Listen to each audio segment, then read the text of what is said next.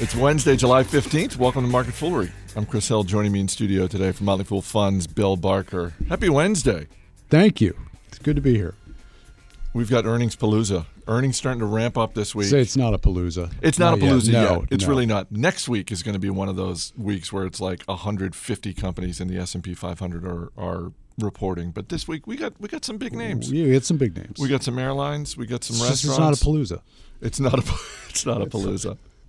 Don't don't degrade palooza that way. It's it's like throwing the word gate onto anything that is like an, a non. Or one of your pet peeves, the perfect storm. yes. You you you hate when people use the perfect storm, which is truly a once in a century event, and it just gets Should be. it's Should thrown, be. thrown around a lot. Uh, we'll also dip into the Fool mailbag. Let's start, however, with Bank of America. Uh, second quarter revenue came in better than expected. Profit more than doubled from a year ago. You got to be happy if you're Bank of America.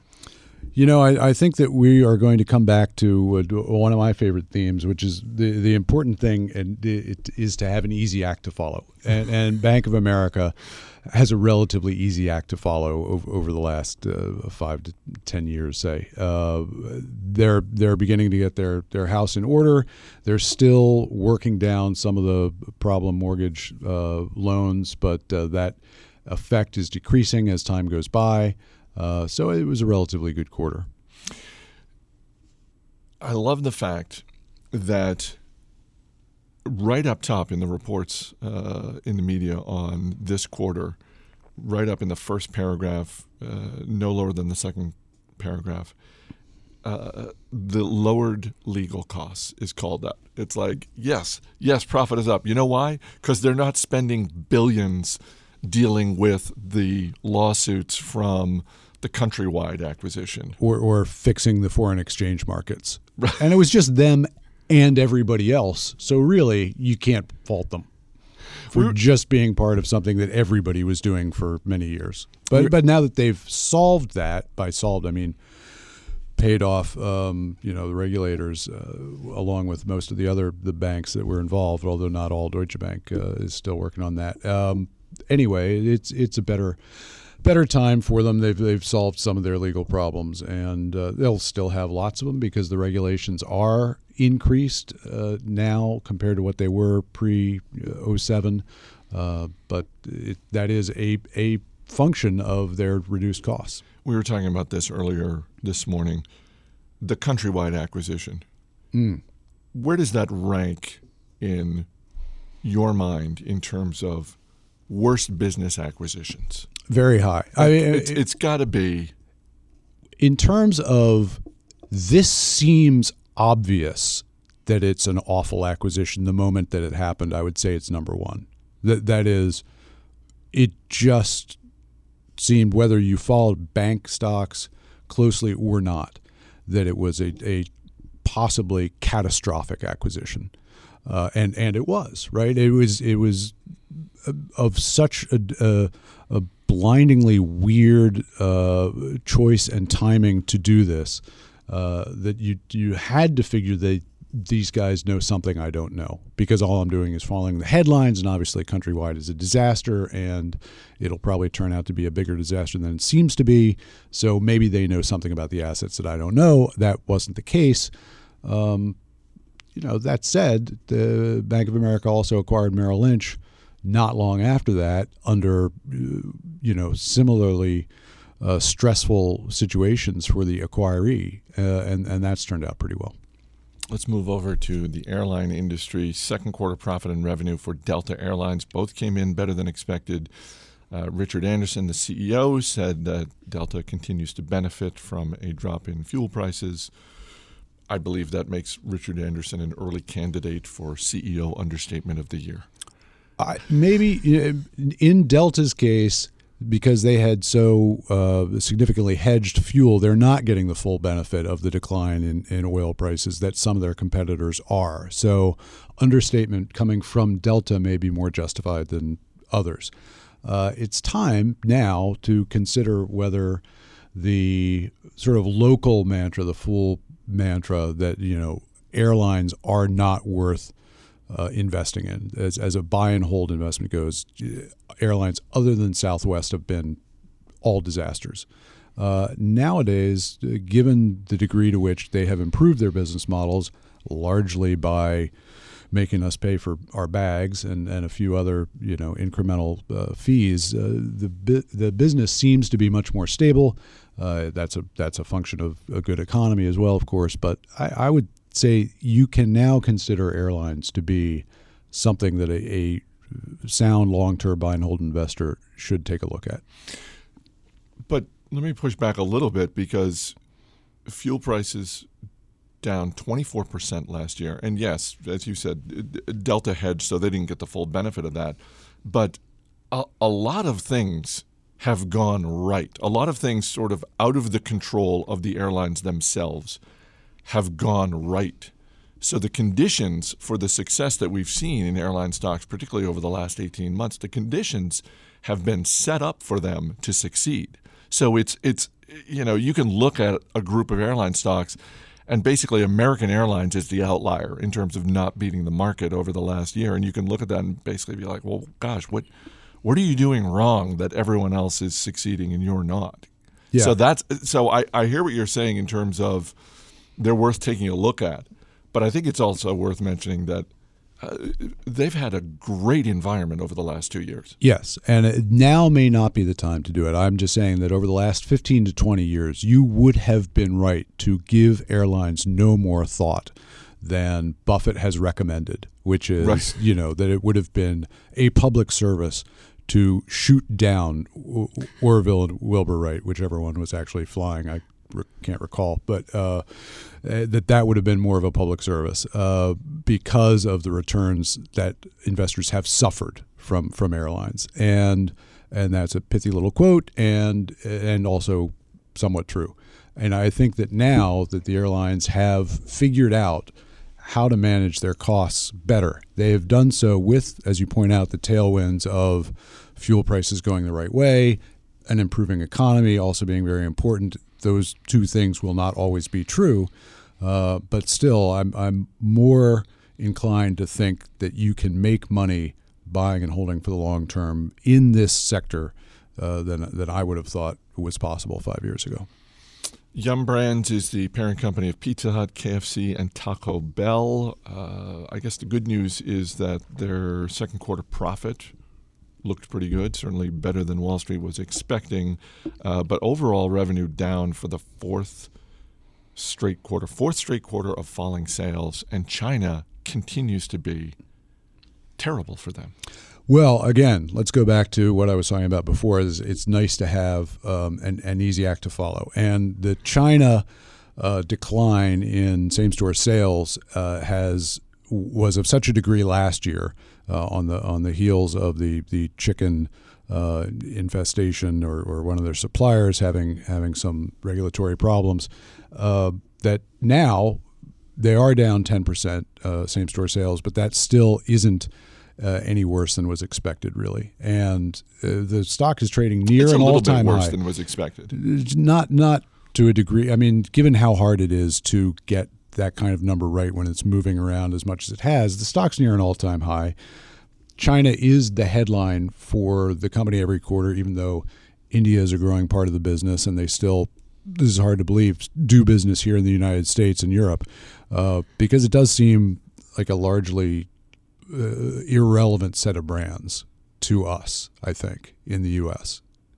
What do you mean when you say to us? To, to, to literally just to you and me? No, no. I'm I'm more likely to eat at any of these places than the, the, most of the Americans who I associate with, who I think now turn their nose up to them. Um, but and and China, uh, there was a large degree of cachet in, in KFC as, as sort of a premium experience for you know aspirational uh, uh buyers to go out and, and see and experience and uh, and here you know it, it, I think the place that Pizza Hut plays in our lives today compared to what it might have played 40 years ago it's, it's less KFC less uh, so it seems from a U.S. perspective that these are stagnant brands, but but in China and, and India, and, and, although the China same store sales is, has declined, they're still growing you know units there, and they're growing units pretty rapidly in India. The the one concern I would have, and I don't own shares, but the one concern I would have about China, um, beyond the fact that it, it, it does represent about half of their sales, if not slightly more than that, when you look at KFC um, and Pizza Hut in China. So obviously, it's very important to the overall company, but they've had two poultry issues, supplier issues, in the last three years, and even taking into account that the stock is near an all time high, I just sort of look at that and go, you know what? I'm not cutting you any slack on this because I, I need to see uh, probably a couple of years worth of no problems whatsoever. It's like you know, it's like what Johnson and Johnson used to be in terms of its quarterly reports where Johnson and Johnson is such a huge company that it seemed like pretty much every quarter they would come out and one of their major divisions would have some sort of problem, whether it was a recall of some sorts or whatever, and that would sort of hamper the results. And that's how I look at KFC, uh, KFC in China.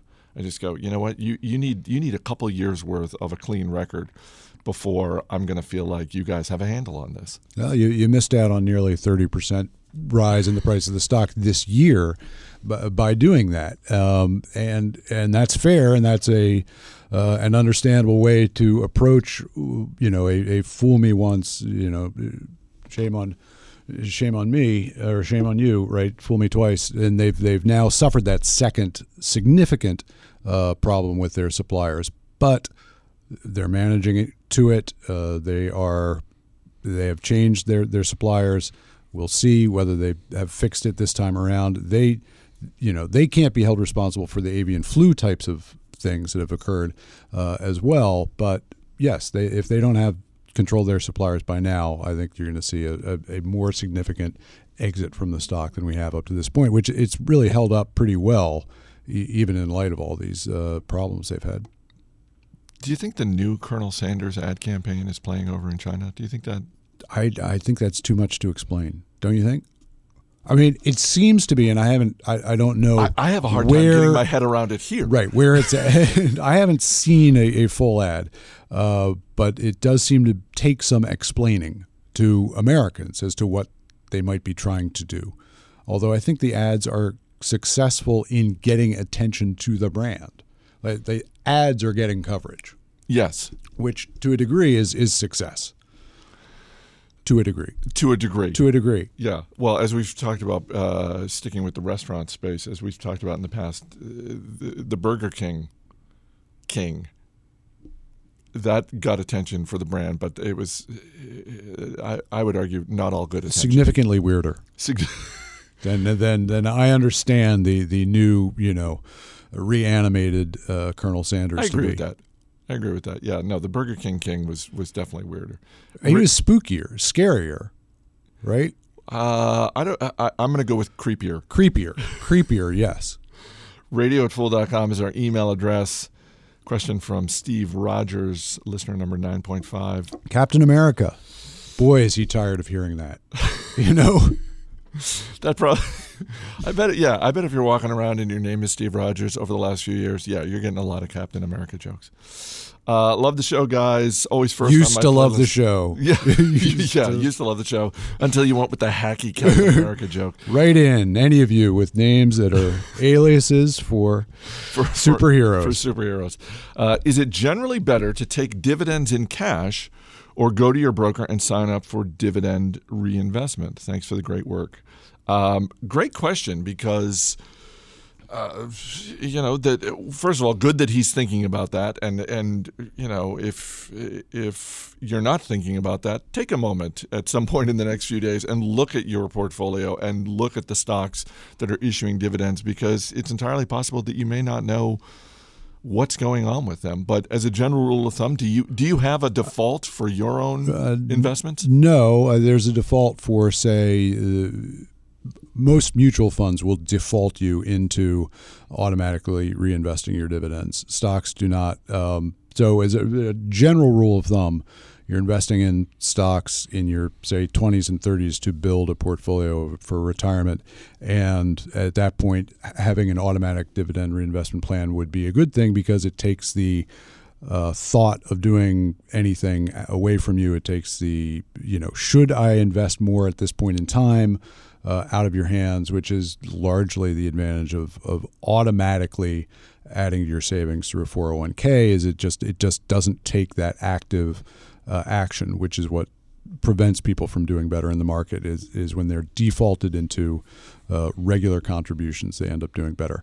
Now if you're a retiree and you have built a portfolio of dividend paying stocks so that you can live off the income obviously you're looking to use that income uh, for your uh, living expenses then you don't want to be uh, have that automatically reinvested. So if you're you know 20s and 30s yeah is probably 40s 50s even uh, better to have that automatically uh, working for you because you know otherwise you're more likely to leave the money lying around.